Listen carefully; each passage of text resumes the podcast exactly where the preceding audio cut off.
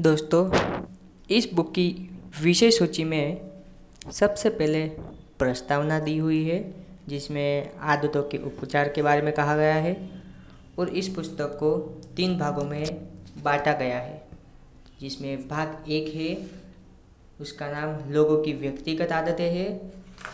दूसरा जो भाग है, उसमें सफलता की ऊंचाइयों पर पहुँचे संगठनों की आदतें हैं।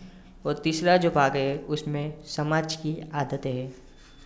अब भाग एक की बात करें तो उसमें पहला पॉइंट है आदतों का फंदा, जिसमें आदतें कैसे विकसित होती है उसके बारे में बताया गया है।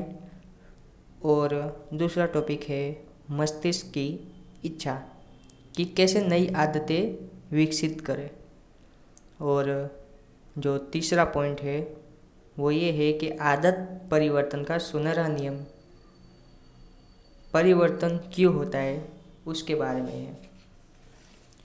भाग दो में मूल आदतें या पोल ओनेल की यशोगाथा है, जिसमें कौन सी आदतें सर्वाधिक महत्व रखती है, उसके बारे में कहा गया है। भाग दो में दूसरा जो पॉइंट है, वो स्टार बक्स और सफलता की आदत के बारे में कहा गया है, जिसमें जब इच्छा शक्ति आदत बदल जा, आदत बन जाए उसके बारे में कहा गया है।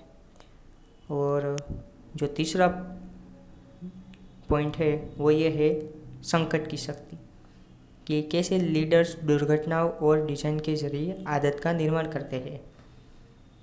और भाग दो में चौथा और आखिरी पॉइंट है, आप क्या चाहते हैं? यह आपसे पहले टारगेट कॉरपोरेशन को कैसे पता चल जाता है?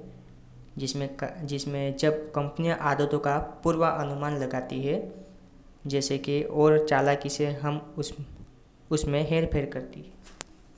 और जो तीसरा और आखिरी जो भाग है, समाज की आदतें, उसमें दो पॉइंट है।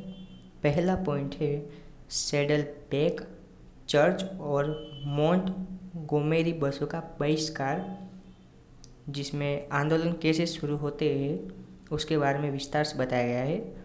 और तीसरा भाग का अंतिम, यानी बुक का आखिरी टॉपिक है मुक्त इच्छा का तंत्रिका विज्ञान, जिसमें क्या आपनी अपनी आदतों के लिए क्या हम खुद जिम्मेदार हैं?